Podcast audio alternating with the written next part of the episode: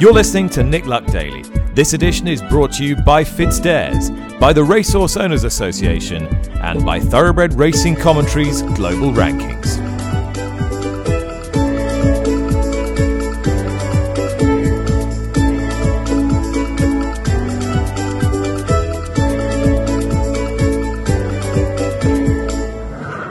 Hello and welcome to Nick Luck Daily, the show that brings you the latest news and the sharpest insight from around the world of horse racing. It is Wednesday, the 6th of October. Tom Stanley in for Nick, and plenty to get through in today's show. I'm joined by Racing TV and ITV Racing broadcaster Rishi Passad. The title of the podcast today, Pictures and Paintings, comes from a quote that Chris Richardson, the managing director of Cheveley Park Stud, gave to me when chatting to him last night. You can hear that extensive interview in the show today regarding Inspiral, who heads to the Phillies Mile this Friday, and also regarding their purchase yesterday, big purchase they made when seeing off competition from Juddmonte Farms at Tattersall's Book 1 sales. A picture also caused a right stir last night from Kempton when the last race, the result having originally called one horse the winner, was subsequently called a dead heat, having had the photograph studied a little bit further by the judge. Rishi Passad was on duty for Racing TV. Rishi, what on earth was going on? Well, I thought our producers were joking and taking the mickey out of me when, with a minute left of our programme and a good 7 or 8 minutes after the last race had been run, after the close finish, they said to me, they've changed the result. It's a dead heat. And I looked at them while Steve Mellish was waxing on about the ARC result. I looked quizzically down at the camera and they said, yes, they have changed the result. It's a dead heat. It was a huge shock to me that they had changed the result. It wasn't a shock to me that it was a dead heat, I've got to be honest, Tom, because it was so close. When we saw it in real time, obviously we didn't have the benefit of the picture at the time, but it was very, very tight. And then I have no idea what the process was from crossing the line, declaring Proclaimer the winner, to minutes later, 6 or 7 minutes later, declaring a dead heat.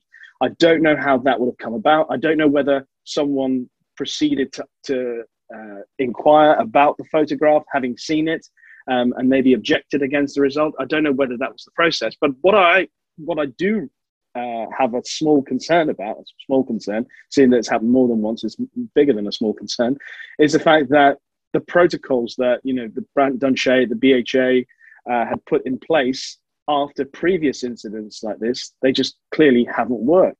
So those protocols need to be examined again. And also, it's another embarrassing episode, I'm afraid, for British racing in 2021, where this sort of incident happens again, where you look at it and you think, well, we know what the right result was because eventually you got there. Well, why can't we get there without the kerfuffle and the mistakes in the lead up to it? And that seems to be a major issue, why that continuously happens. So, and I say continuously, and people might say that's slightly unfair, but when you consider the technology that's on offer, the technology that's being used now, and the fact that there is so much there, and there had been a system, you think, in place to protect you against that, yet it still keeps happening. And once is too many. Rishi, with your experience in other sports and in other racing jurisdictions, Dubai, you're off to the Breeders' Cup again this year. Do you feel that this could happen in other sports and in other racing jurisdictions? Or do you feel that Britain and British racing is lagging behind? I find it, I can't speak with a great deal of certainty about other jurisdictions, if I'm entirely honest, because I don't know the ins and outs of other jurisdictions in terms of how often errors like this happen. But I guess what I have experienced in other sports is it's very rare for mistakes where it involves integrity, and obviously racing is unique in the sense that the entire process and procedure of a race day is unique in comparison to other sports. But for example, a golfer at the end of the day finishing up and going to have his scorecard checked and rechecked, how often can you remember in the last 10 years has a golfer come in with a wrong card and it get through the scorer's hut? you know, once you get into the scorer's hut, it's checked and double checked by the player alongside the officials to avoid, once he leaves that scorer's hut, he or she leaves that scorer's hut, the correct score is known. So that's a sort of protocol example. That's the only thing I can think of off the top of my head, where you think, look, they make sure that at the end you get the right result, but without the muck-up, basically, in the process of getting to the right result. And I find it extraordinary that we ended up with the muck-up before we got to the right result last night. And everything that comes with it, bookmakers paying out on the wrong horse. And there'll be some people who didn't even know, who will be waking up today, who didn't even know. I mean, you know, obviously, once the racing's switched off, they're not hanging around to listen to Steve and I chatting.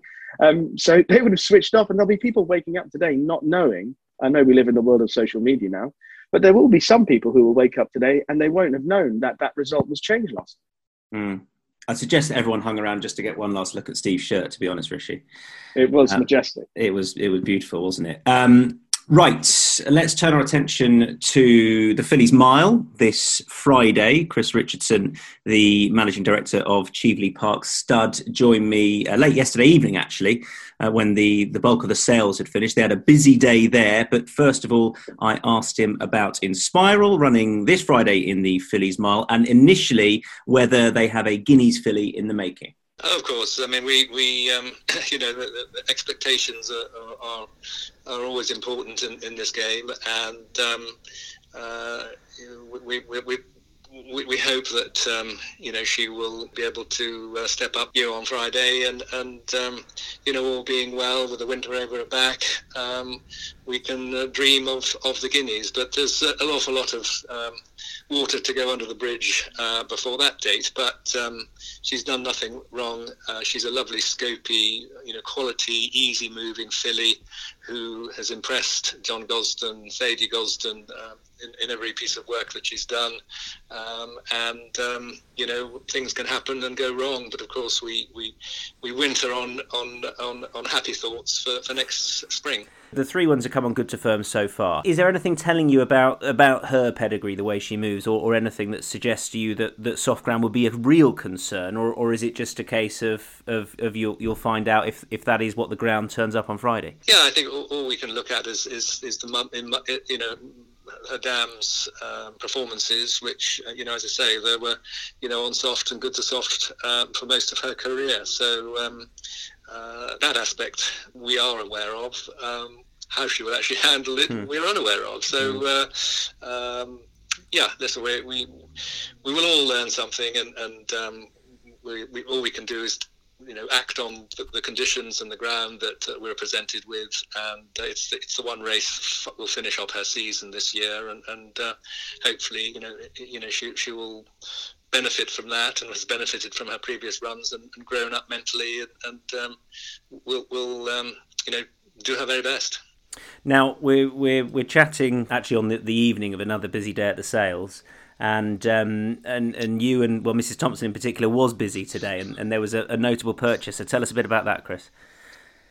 Yes, it was lovely. Mrs. T came up yesterday, and we had shortlisted a number of fillies that liked throughout the week that we'd selected over the weekend. We shortlisted that further down, and she very much enjoyed wandering around the sale paddocks today, looking at a selection of the fillies that we had on the list, and she fell in love with a nice filly by No Name Never, who is a full sister to Arizona and Nay Lady Nay, who are both stakes winners. Arizona was actually won the Coventry, and was second in the Dewhurst. So a lovely filly, you know, a total outcross for the future, which is important in this day and age with so much Northern Dancer blood around. It was a challenging purchase. We paid 825,000 guineas for her, which was obviously more than we had hoped to spend. But Juddmonte Farms were a very competitive underbidder, but you know, Mrs. T was determined that she fallen in love with the filly when she saw her, and was keen to make such an addition for hopefully racing, and the broodmare band for the future. I mean, she loves quality. She's she loves art, and she looks at her horses as pictures and paintings, and loves to see them move, and but really has a wonderful eye. She always has. We have to continue to develop families and improve the her bloodstock interests for the future and the family's future. So it was probably more than she was hoping to spend. My valuation was a little over 550,000, so I was way out. And but she, she was there. She was enjoying the moment, and I think felt that this was an investment for the future. Chris, just finally, how much sort of book balancing, if you like, will you have to do at a sale like this? You've outlaid a huge chunk today. You'll have made some sales already, and I think there's hope for more tomorrow. Is it a case of you come in thinking of a almost a net spend for a sales like this, or is it not as simple as that? I think from a budgeting point of view, I have a figure that I present to Mrs. T and say, look, this is what I hope the yearlings will bring. 9 times out of 10, I do get to that figure, but not in the way that I intended, and the yearlings sometimes will sell for more and some will sell for less, and I probably got the figure slightly wrong, but we normally get to the budgeted figure. But no, I think when Mrs. T comes to sale, this gives her a huge amount of enjoyment and pleasure, and it's she's very, very conscious of the business side of the whole stud and the operation, but it's her moment to decide what investment she wants to put in, and not necessarily rely on us having to source that from the income that we bring from the sale of colts. And we've got some lovely colts selling this week. We have 9 altogether. We sold a full brother to Advertise, who was a Triple Group 1 winner by showcasing out of a pivotal mare Furbelow, and for 450,000 guineas. So that goes obviously some way towards the budget. And then we've got an exciting colt by Frankel out of the Queen Elizabeth II winner, Persuasive, being offered tomorrow, along with a Ulysses colt out of a mare called Sacre Caroline, who's the dam of Sacred, who was very competitive last year and won the Hungerford Stakes Group 2. And we've been hoping for a bit of faster ground for her for one more run this year, but it doesn't seem to have happened this part of the world. But consideration is being given to the Breeders' Cup. But and then we've got on Thursday a nice Kodiak colt who I think will sell very well. He appears to be very popular. It's a half brother to Spangled, who won the Scepter Stakes, and is out of a daughter of Russian Rhythm, who was a wonderful filly, won the Guineas, and won 4 Group 1. So there's lots of blue blood to be offered, and hopefully some of the buyers will latch onto those, and they'll catch their imagination. I'm sure they will. Very best of luck with all of those, Chris. You mentioned Sacred. I was going to let you go, but I just want to... So Breeders' Cup Mile is on the agenda, I take it, off the back of that stunning Newbury performance. Yes, I think, well, it's certainly something that's not been discounted, put it that way. Sure. William Haggas has suggested, and Mrs. Thompson was very instrumental in the decision to send Queen's Trust to the Breeders' Cup, it was 4 years ago, where she won the filly and mare turf, and it was one of those situations which, rather amusingly, when they were watching the race at home, when we were sunning ourselves in Santa Anita, we saw Queen's Trust leave the gates and be sitting last, and I think the family sort of had a sort of horror look on their face as she sat last throughout the early part of the race, and then of course came round the bend and got up by a nose to beat a very, very good multiple Group 1 winner, Lady Eli. So it was her decision, and she was truly vindicated, and if she makes the same decision with Sacred, I think it'll be very exciting. So it just goes to show that Cheveley Park is a truly international operation, and you know, very, very excited to be part of it and its continuation. Rishi, I thought just to end on, or us to start with the point that he ended on Sacred. I wasn't necessarily expecting that to come out, but I do think it's very interesting that, given she hasn't had her ground in the last month or so here, that she may head to the Breeders' Cup, and him suggesting that it's very much a Mrs. Thompson-led decision, as it was with Queen's Trust a few years ago. Do you think it'll suit her? I think it will. I think the ground, the type of race that it is, and obviously there's a question mark about the mile trip, but William Haggas has taken a horse. I mean, obviously, Sacred had been targeted at the foray on ARC weekend, with the proviso that the ground was always going to be an issue. And obviously, William Haggas had won the foray previously a few times with One Master, who was, I think it was William Haggas's first ever runner at the Breeders' Cup, a 7 furlong horse, 6.5, 7 furlong horse that he tried to stretch out in the Breeders' Cup mile. And she ran with Gretna. I think she finished 5th behind Expert Eye a few years ago. And I think Sacred has perhaps a little bit more potential to see out the mile trip. And the ground is a big factor for her. And I think if she can have a ground-saving trip, obviously the draw will be a key factor in it, but if she could have a ground-saving trip, I could see her running a really, really big race. You know, the fact that you're likely to get decent ground out there is a huge positive for her. And, I thought she's been really progressive and impressive in her last couple of runs. And your thoughts on Inspiral with regard to the Phillies Mile, potentially tackling soft ground for the first time, and also with regard to her being a Guineas filly next year? I remember watching her at Doncaster on the third of her wins this season, and I was slightly underwhelmed at a brief moment in the race where she came off the bridle and she took a few strides to get past her rivals. But then at the end of the race, I remember thinking, yeah, that was impressive in the end. So I think it's a bona fide question you're asking, or you asked Chris Richardson about whether or not she's a Guineas filly or potentially stay a bit further. I think she'll probably win the Phillies Mile, but I do like Mise En Scene, who, like Inspiral, has beaten Prosperous Voyage before. And I thought the win last time out, she obviously bolted up first time. I thought her win at Goodwood, where everything went right for the runner-up, and it looked as if the runner-up had got the race won. I thought Mise En Scene knuckled down really well and showed a bit of progression, and almost as if she learned a little bit in the race. So I think the likelihood is that we're going to see a very good race, and those two, I think, are high class. And I think Inspiral just showed a little bit more at the moment, but I do think that Mise En Scene is going to be a significantly stronger challenger than anything Inspiral has faced yet. And a filly that Inspiral will be taking on is Jessica Harrington's Magical Lagoon, who makes the trip over this Friday. I spoke to her trainer a little bit earlier on. We're all set for the Phillies Mile. Today is Wednesday. She comes over this evening. And I'm very excited about running her. She's a lovely filly.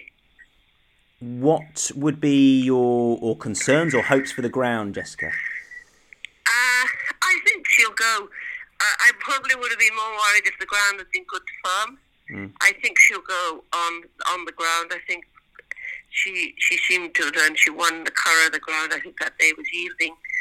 And I think that suited her better than when she ran in Nacewind. I think it was a bit tighter that day.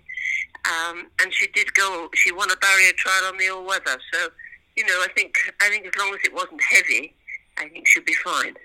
And, I mean, she's only been on the go, barrier trial aside, for a couple of months now. Is there any specific reason we just saw her later in the year, or she just took a while, did she? She just took a bit of a while. You know, she's a big filly, and she's a filly that does herself very well, and it took me quite a long time to get her, you know, into shape, her fitness up to the right level.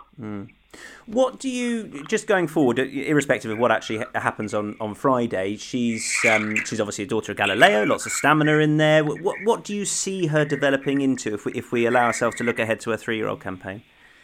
I suppose we might start off in the Guineas, but I think ultimately, she probably will end up being a mile-and-a-half filly. And track-wise at Newmarket, I mean, I suppose you don't know. She's not been there, but what do you think the Rowley Mile will hold for her?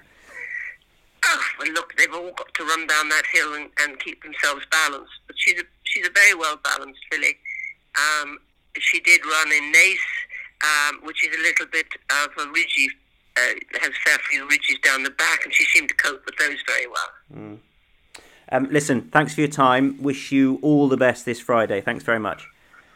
Thank you very much indeed. Thanks, Tom. Now, news breaking on the Racing Post yesterday, Rish, that ARC could move the meeting, or France Galop are entertaining the idea of moving the Prix de l'Arc de Triomphe forward a week, bringing it closer to Irish Champions Weekend, moving it further from Kipco British Champions Day.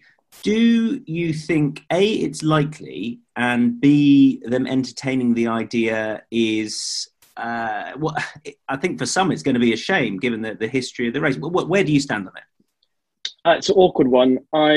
Do you remember, Tom, when we used to play cricket when we were younger, and a bowler would come in and the field would be set, and then the batsman would start smashing the bad balls around, and then you'd move the field according to where the bad ball had just been smashed?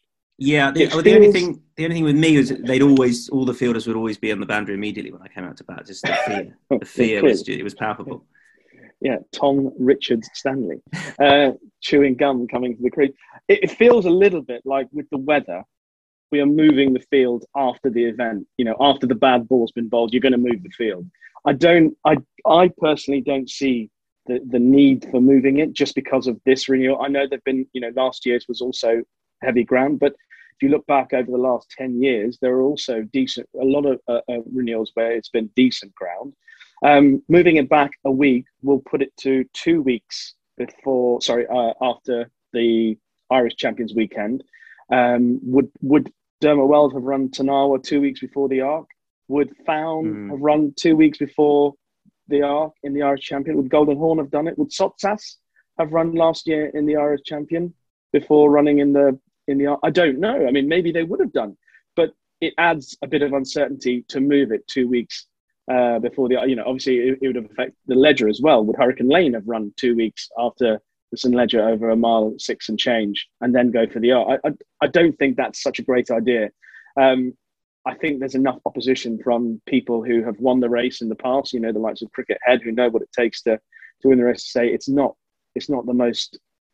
I don't think it's the idea that we've been crying out for, that we need to move the ARC. I personally don't see the need to move it, and I don't see the, if you look back at the history of the race as a whole, and I don't know why people are so upset about this year's result. The winner was really smart, and he won well in the conditions. It's only the fact that we had an 80-1 winner this year as to exactly what was billed as the best ARC in decades. If Hurricane Lane wins the ARC, there's no talk of moving it. If Adear wins the ARC, there's no talk of moving it. Tanawa, no talk of moving it. It's because the 80-1 unfancied Totakatato won it that there is this consideration. I'm surprised it's gone so high up in France Galop with the quotes I've read. I am surprised because, as you rightly say, with Tanawa, Hurricane Lane and Adear finishing second, third and fourth, had Tokoto Tasso not won, we would have been saying, great renewal, the best horses came to the fore. But it was a great renewal and the best horses did come to the fore.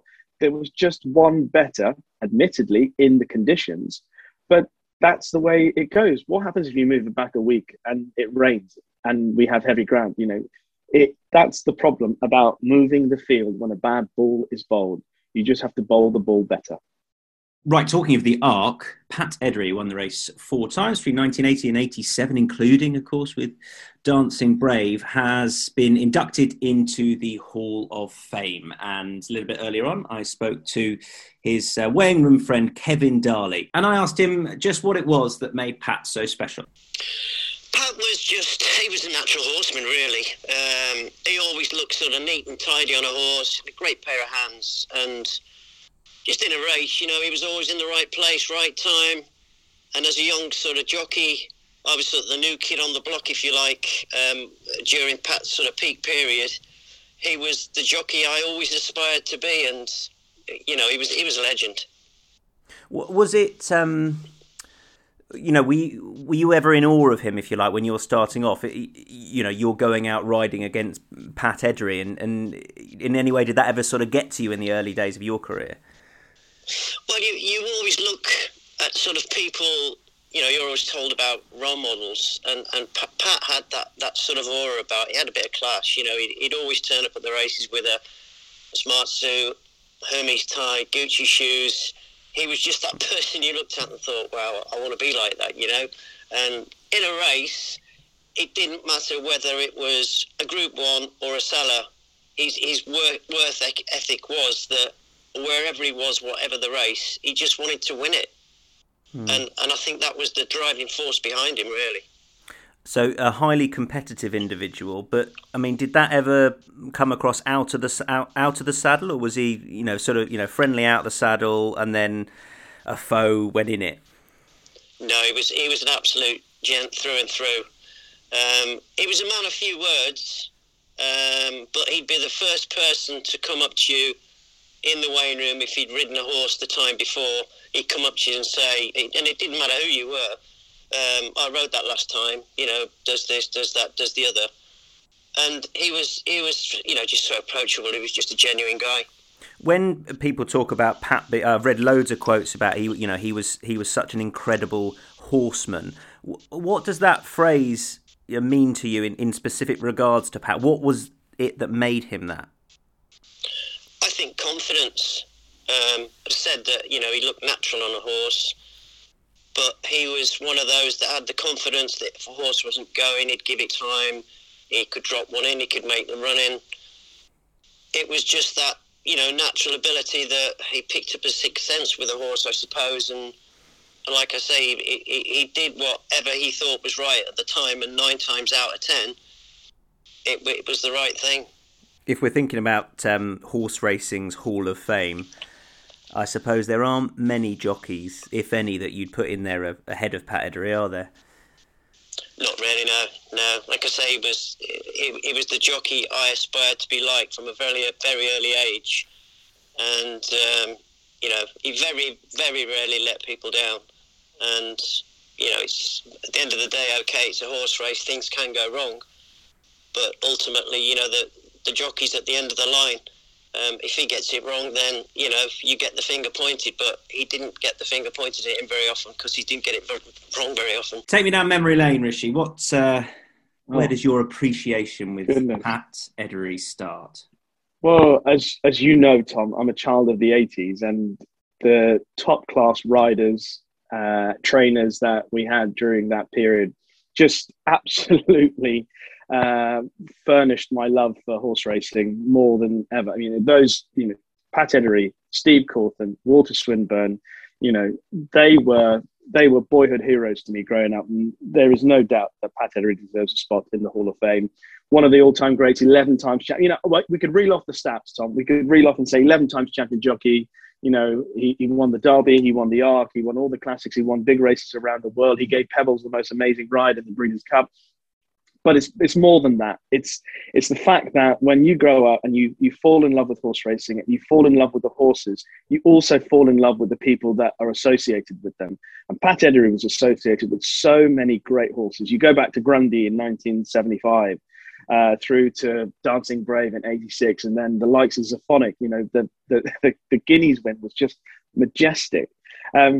So it's that association with those amazing horses that Pat Eddery. You know, it's not just the horse, it's the horse and the rider. And it's not just the rider, it's the horse.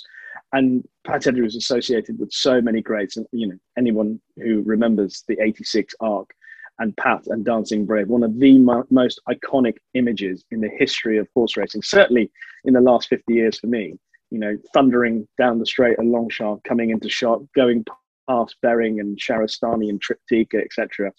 Or Pat Cruz, even Pat cruising on El Gran Señor and Secreto running out of the Derby, things like that. You know, they have characterised the memories of racing through my life. And Pat Eddery, you know, was associated with more than most, and he deserves his spot in the Hall of Fame because he made racing better. The 1986 ARC, Rishi, won in record time on firm ground. Well, there you go. There you go. They didn't think about moving it a week later then, did they? Indeed. Right, it is Wednesday. Yes, definitely Wednesday. So we can hear from Jim McGrath, the Croc, about Hong Kong. Here he is.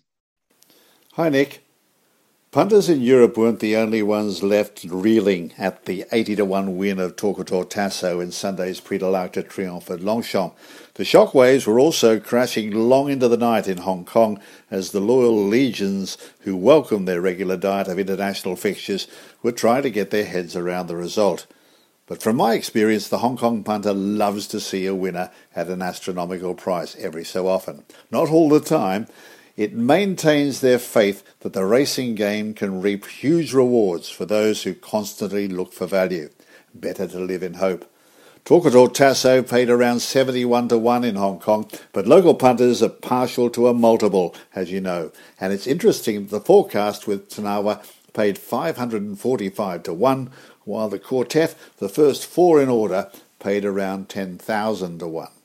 Since Sunday, much has been written and said about German racing and breeding punching above its weight. And let's not forget that Hong Kong racing is led on a daily basis by the world's highest profile German racing official in Engelbert Breizegers. Surely Winfried was entitled to feel a little patriotic when watching Sunday's ARC winner. Longchamp was something of diversion for Hong Kong punters who could also bet on 7 races at Nakayama on Sunday. Happy Valley is going to feel like a homecoming this Wednesday. For me, one of the features of the 9 race card of the Valley comes in the finale, when the Richard Gibson-trained Rattan, now an 8-year-old, makes his Happy Valley debut in a Class 2 race over the extended 1 mile. Rattan is 7 from 39 and has raced exclusively at Sha Tin until now. Back in the day, the son of New Zealand sire Savabeel was a very smart horse, rising 71 points in the ratings, or 4 classes, from his debut run to his pinnacle performance in a stellar career. He hasn't won for 2.5 years, I know, but he has dropped in grade. It's a very welcome drop too, and I think that with the likelihood of a decent pace, he can run home over the top of them. So it's race 9, number 3, Rattan to win. Take him in a tote swinger with number 2, Not Usual Talent. Richard Gibson, who welcomes this opportunity with his stable stalwart, sent his top sprinter, Wellington, for a barrier trial this week. And he was pleased with what the gelding achieved in a dress rehearsal for his reappearance. One other to mention from a punting angle this Wednesday is last start winner Turin Red Star, with Harry Bentley retaining the ride in race 4, a Class 3 event over 9 furlongs. The step up in trip is not going to worry him. That's race 4, number 4, Turin Red Star. Take him in multiples with number 3, Super Bala. That's all for this week on the Hong Kong Beat. See you next time. Rishi, send us away with a tip if you don't mind. Well, I'll send you away with a tip, and I'm hoping that Rogue Bear wins the 340 at Nottingham. Very lightly raced.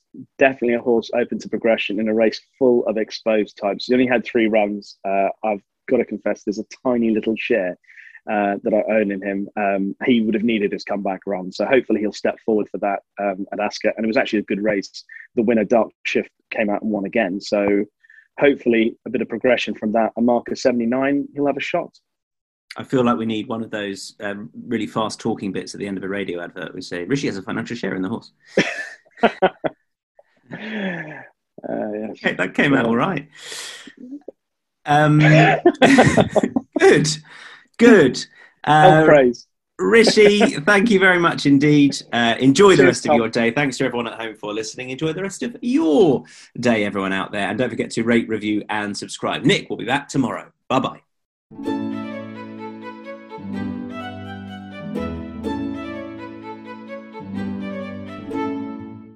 You've been listening to Nick Luck Daily, brought to you in association with FitzDares, the Racehorse Owners Association, and Thoroughbred Racing Commentary.